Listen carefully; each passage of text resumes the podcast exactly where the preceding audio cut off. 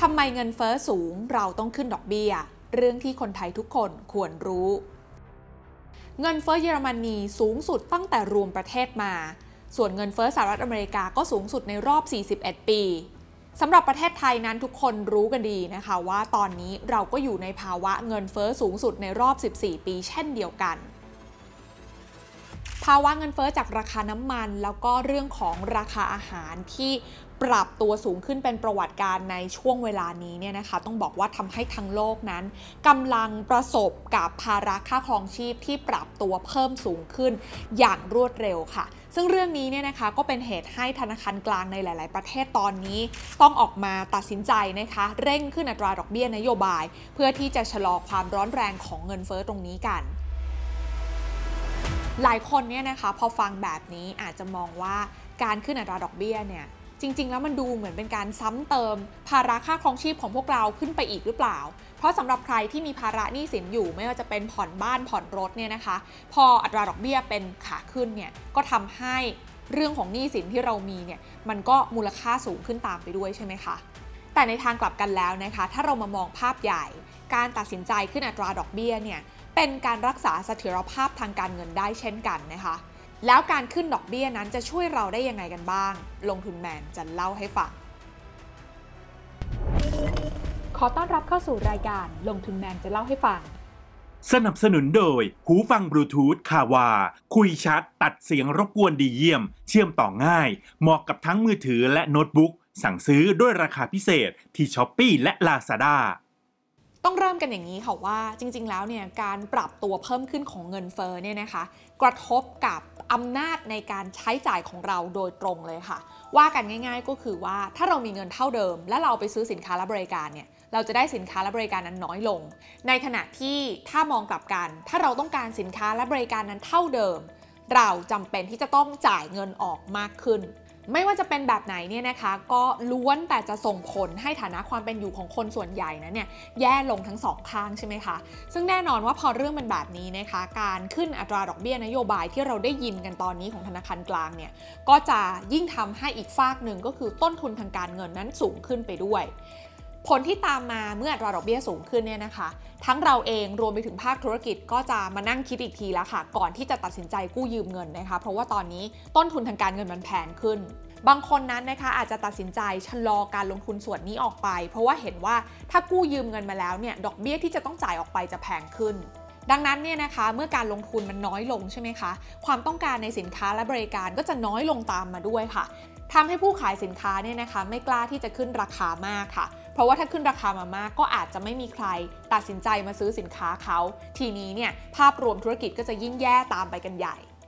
ดังนั้นนะคะถ้าเรามองในมุมนี้ก็จะเห็นว่าการขึ้นอัตราดอกเบี้ยนั้นมาช่วยชะลอความร้อนแรงของเศรษฐกิจไม่ให้มันสูงเกินไป และเมื่อมีการปรับอัตราดอกเบี้ยขึ้นไปอยู่ในระดับที่เหมาะสมแล้วเนี่ยมันก็จะเป็นเหมือนการปรับจูนค่ะเสถียรภาพทางเศรษฐกิจ ให้กลับเข้ามาสู่ภาวะ หรือว่าเลเวลที่มันเป็นปกติได้อีกครั้งหนึ่ง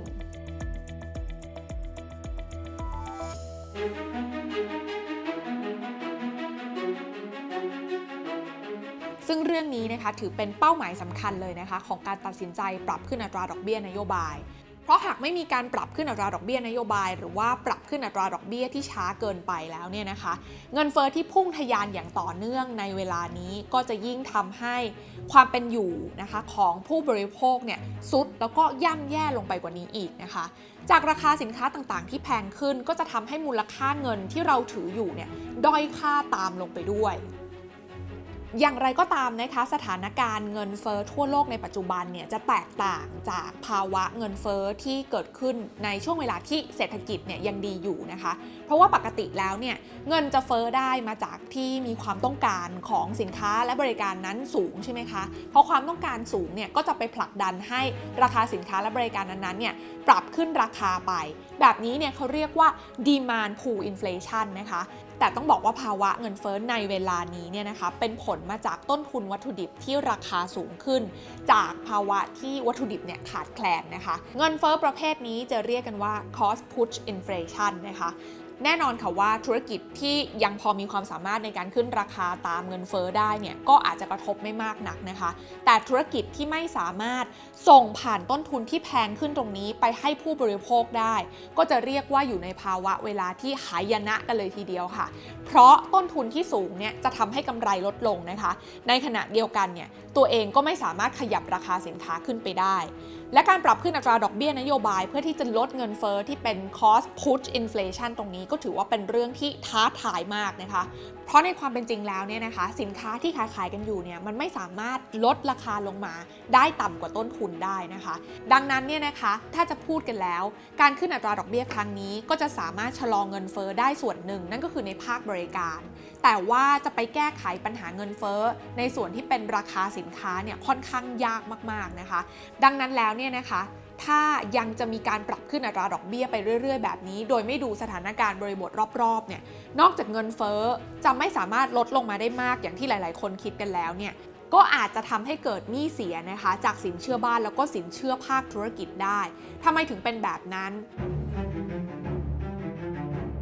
ต้องลองนึกดูนะคะว่าทั้งสินเชื่อบ้านแล้วก็สินเชื่อธุรกิจเนี่ย ปกติเขาก็มีภาระดอกเบี้ยที่ต้องจ่ายอยู่แล้วนะคะ ถ้าดอกเบี้ยสูงขึ้นก็แปลว่าภาระต้นทุนดอกเบี้ยก้อนนี้เขาสูงขึ้นใช่ไหมคะ ถ้าวันหนึ่งเนี่ย รายได้ที่เขาขายสินค้ามันไม่ได้มาตามปกติ หรือรายได้ลดลงเนี่ยมันอาจจะทำให้ภาระการจ่ายดอกเบี้ย ตรงนี้เขาจ่ายไม่ไหวนะคะ ซึ่งพอเขาจ่ายไม่ไหวเนี่ยมันก็อาจจะทำให้เกิดการ default นะคะหรือว่าการผิดนัดชำระหนี้ได้ ซึ่งแน่นอนว่าถ้าเกิดเหตุการณ์แบบนี้ก็จะส่งผลเสียต่อเศรษฐกิจในภาพรวมตามมา จนทำให้ภาวะเศรษฐกิจโดยรวมนั้นเข้าสู่ภาวะถดถอยได้เช่นกัน ทีนี้มาดูกันต่อค่ะว่า แล้วการขึ้นอัตราดอกเบี้ยยังมีข้อดีอะไรอีกบ้าง อีกประเด็นหนึ่งเลยเนี่ยนะคะสำหรับผู้ที่ฝากเงินค่ะ อันนี้ชัดเจนโดยเฉพาะสำหรับวัยเกษียณเนี่ยนะคะที่มักจะมีการลงทุนในสินทรัพย์ที่มีความเสี่ยงค่อนข้างต่ำอย่างเช่น เอาเงินไปฝากไว้กับบัญชีธนาคาร ไปลงทุนในพันธบัตรรัฐบาล รวมไปถึงการลงทุนในหุ้นกู้ของบริษัทเอกชนชั้นดีเนี่ยนะคะการปรับขึ้นอัตราดอกเบี้ยแน่นอนว่าก็จะทำให้สินทรัพย์เหล่านี้เนี่ยมีผลตอบแทนในรูปดอกเบี้ย ที่เพิ่มขึ้นได้ในอนาคตนะคะ ซึ่งการขึ้นอัตราดอกเบี้ยนี้ก็จะทำให้ผู้ที่เก็บออม และผู้ที่ลงทุนในหุ้นกู้เนี่ยนะคะ มีโอกาสได้รับผลตอบแทนส่วนนี้กันมากขึ้น ส่วนข้อดีอีกข้อหนึ่งนะคะก็คือการช่วยลดภาระขาดดุลของประเทศที่มีการขึ้นอัตราดอกเบี้ยค่ะ ว่ากันง่ายๆเนี่ยนะคะ การขึ้นอัตราดอกเบี้ยจะส่งผลทำให้ค่าเงินของประเทศนั้นน่ะแข็งค่าขึ้นนะคะทำไมถึงเป็นแบบนั้นคะ ก็ย้อนกลับมาดูที่เหตุผลพื้นฐานเลยนะคะ เงินเนี่ยจะไหลจากที่ที่ให้ผลตอบแทนต่ำไปสู่ที่ที่มีผลตอบแทนสูง ถ้าเปรียบเทียบก็คือว่าจะไหลออกจากประเทศที่อัตราดอกเบี้ยต่ำไปสู่ประเทศที่มีอัตราดอกเบี้ยสูงกว่านะคะ ซึ่งประเทศนั้นๆเนี่ยจะต้องมีเสถียรภาพทางเศรษฐกิจการเมือง แล้วก็มีบรรยากาศที่เอื้อต่อการลงทุน ก็จะทำให้นักลงทุนเนี่ยมั่นใจมากยิ่งขึ้น ยกตัวอย่างเอาเคสง่าย ๆ ที่ใกล้ตัวเรานะคะ ก่อนหน้านี้เนี่ย อัตราแลกเปลี่ยนนะคะ บาทต่อดอลลาร์เนี่ยเราต้องใช้ 33 บาทถึงแลกได้ 1 ดอลลาร์สหรัฐใช่ไหมคะ ประเทศไทยเนี่ยนะคะนำเข้าน้ำมันดิบจากสหรัฐเนี่ยราคาอยู่ที่ประมาณ 60 ดอลลาร์สหรัฐต่อบาร์เรลนะคะพอตลาดนั้นมีการคาดการณ์นะคะว่าธนาคารกลางสหรัฐจะมีการปรับขึ้นอัตราดอกเบี้ยนโยบายที่เร็วและก็แรงกว่าประเทศอื่นๆเนี่ยก็เลยทำให้ค่าเงินดอลลาร์นั้นแข็งค่าขึ้นอย่างชัดเจนค่ะ โดยที่แต่ก่อนนี้เราใช้ 33 บาทแลกได้ 1 ดอลลาร์สหรัฐใช่ไหมคะ ตอนนี้เนี่ยเราต้องใช้เงินถึง 35 บาท ถึงจะแลกได้ 1 ดอลลาร์สหรัฐซึ่งถ้าประเทศไทยเนี่ยนะคะยังนำเข้าน้ำมันดิบจากสหรัฐที่ราคา 60 ดอลลาร์สหรัฐต่อบาร์เรลอยู่เนี่ยนะคะ นั่นก็คือประมาณ 1,980 บาท ที่เราต้องจ่ายต่อ1บาร์เรลใช่ไหมแต่ว่าตอนนี้เนี่ยค่าเงินเรามันอ่อนนะคะ ก็คือเราต้องใช้เงินเยอะขึ้น 35 บาท ถึงแลกได้ 1 ดอลลาร์สหรัฐ นั่นหมายความว่าการที่เราจะได้น้ำมันดิบเข้ามาเหมือนเดิมเนี่ยนะคะ เราต้องจ่ายเงินแพงขึ้นถึง 6%เลยทีเดียว แต่ความเป็นจริงที่เรากำลังเจออยู่ตอนนี้เนี่ยนะคะ มันเลวร้ายกว่านั้นค่ะ เพราะนอกจากค่าเงินบาทเราจะอ่อนค่าลงแล้วเนี่ยอีกขาหนึ่งราคาน้ำมันดิบมันก็ไม่ได้อยู่แค่ 60 ดอลลาร์สหรัฐต่อบาร์เรลต่อไป แต่มันกลับขึ้นมา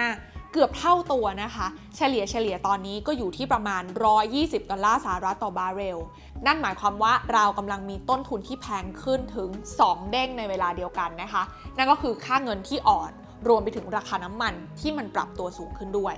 โดยตัวเลขเรื่องของการนำเข้าน้ำมันดิบที่นำมาฝากกันเนี่ยนะคะ ถ้าไปดูตัวเลขจริง ๆ เลยเนี่ย ในปี 2564 ที่ผ่านมา เรานะคะประเทศไทยเนี่ยมีต้นทุนการนำเข้าน้ำมันดิบเฉลี่ยเดือนละ 64,500 ล้านบาทในขณะที่ 4 เดือนแรกของปีนี้เนี่ยนะคะ ประเทศไทยนั้นมีต้นทุนการนำเข้าน้ำมันดิบเฉลี่ยแล้วเนี่ยเดือนละ 1,3,600 ล้านบาทค่ะ โห ยิ่งค่าเงินบาทอ่อนเข้าไปมากเท่าไหร่เนี่ยนะคะ ก็ชัดเจนว่าจะยิ่งทำให้ต้นทุนการนำเข้าสินค้าเนี่ยแพงขึ้นตามไปด้วยพอเรื่องเป็นแบบนี้เนี่ยนะคะก็ชัดเจนเลยค่ะว่า ต้นทุนในการผลิตสินค้าต่างๆเนี่ยมันก็ต้องปรับขึ้นตามไปด้วยนะคะ เพราะว่าน้ำมันเองก็ถือว่าเป็นต้นทางนะคะ ในการเป็นต้นทุนการผลิตในหลาย ๆ ภาคส่วนเช่นเดียวกัน และแน่นอนว่าพอต้นทุนการผลิตสินค้าปรับตัวขึ้นเนี่ยผู้ผลิตสินค้าเองก็จำเป็นที่จะต้องปรับราคาสินค้าขึ้นตามนะคะ แล้วก็ส่วนนี้เนี่ยแหละค่ะที่เป็นตัวเร่งให้เงินเฟ้อของประเทศเนี่ยปรับตัวเพิ่มขึ้นไปอีกนะคะ ดังนั้นการที่ตัดสินใจขึ้นอัตราดอกเบี้ยนั้น ก็จะมีส่วนเข้าไปช่วยพยุงไม่ให้เงินบาทของเราเนี่ยอ่อนค่ามากจนเกินไปซึ่งจะช่วยลดต้นทุนการนำเข้าของมาบริโภคในประเทศของเรานั่นเองค่ะ และจากสิ่งนี้เองค่ะที่ทำให้พวกเราทุกคนควรจะเรียนรู้นะคะว่า ดอกเบี้ยเนี่ยนะคะมันมีทั้งลงทั้งขึ้นถูกไหมคะก่อนหน้านี้หลายคนจะรู้สึกว่าเราอยู่ในยุคที่ดอกเบี้ยต่ำติดดินมาโดยตลอด แล้วมันก็คงจะเป็นแบบนั้นตลอดไป แต่สิ่งนี้ก็พิสูจน์ได้เห็นแล้วว่า มันเป็นแบบนั้นตลอดไปไม่ได้นะคะ เช่นเดียวกันขาขึ้นก็เหมือนกัน มันก็คงจะไม่ได้อยู่ในระดับสูงตลอดไป และในทุกวัฏจักรเศรษฐกิจ ในทุกภาวะอัตราดอกเบี้ยที่เปลี่ยนไป มันก็จะมีธุรกิจที่ได้ประโยชน์แตกต่างกันไปด้วย ดังนั้นนะคะการติดตามว่าภาวะเศรษฐกิจในช่วงนั้นๆ มีแนวโน้มว่าจะเป็นอย่างไรกันบ้าง ก็อาจจะเป็นทางที่ทำให้เรานั้นสามารถปรับตัวเองได้อย่างรวดเร็ว ไปอยู่ในฝ้าของธุรกิจที่ได้ประโยชน์ในวงจรวัฏจักรเศรษฐกิจในช่วงเวลานั้นๆ หรืออย่างน้อยถ้าเราปรับตัวเองไปอยู่ในฝ้ากที่ได้ประโยชน์ไม่ทัน ก็อาจจะทำให้เราพอหนีรอด แล้วก็ได้รับผลกระทบน้อยที่สุดได้นั่นเองค่ะ สนับสนุนโดย หูฟังบลูทูธคาวา คุยชัด ตัดเสียงรบกวนดีเยี่ยม เชื่อมต่อง่าย เหมาะกับทั้งมือถือและโน้ตบุ๊ก สั่งซื้อด้วยราคาพิเศษที่ช้อปปีและ Lazada การลงทุนในความรู้ไม่มีความเสี่ยง ผู้ลงทุนควรกดติดตามลงทุนแมนได้ในทุกช่องทาง เริ่มจาก Subscribe และกดกระดิ่งช่อง YouTube ของลงทุนแมนไว้ ตอนนี้เลย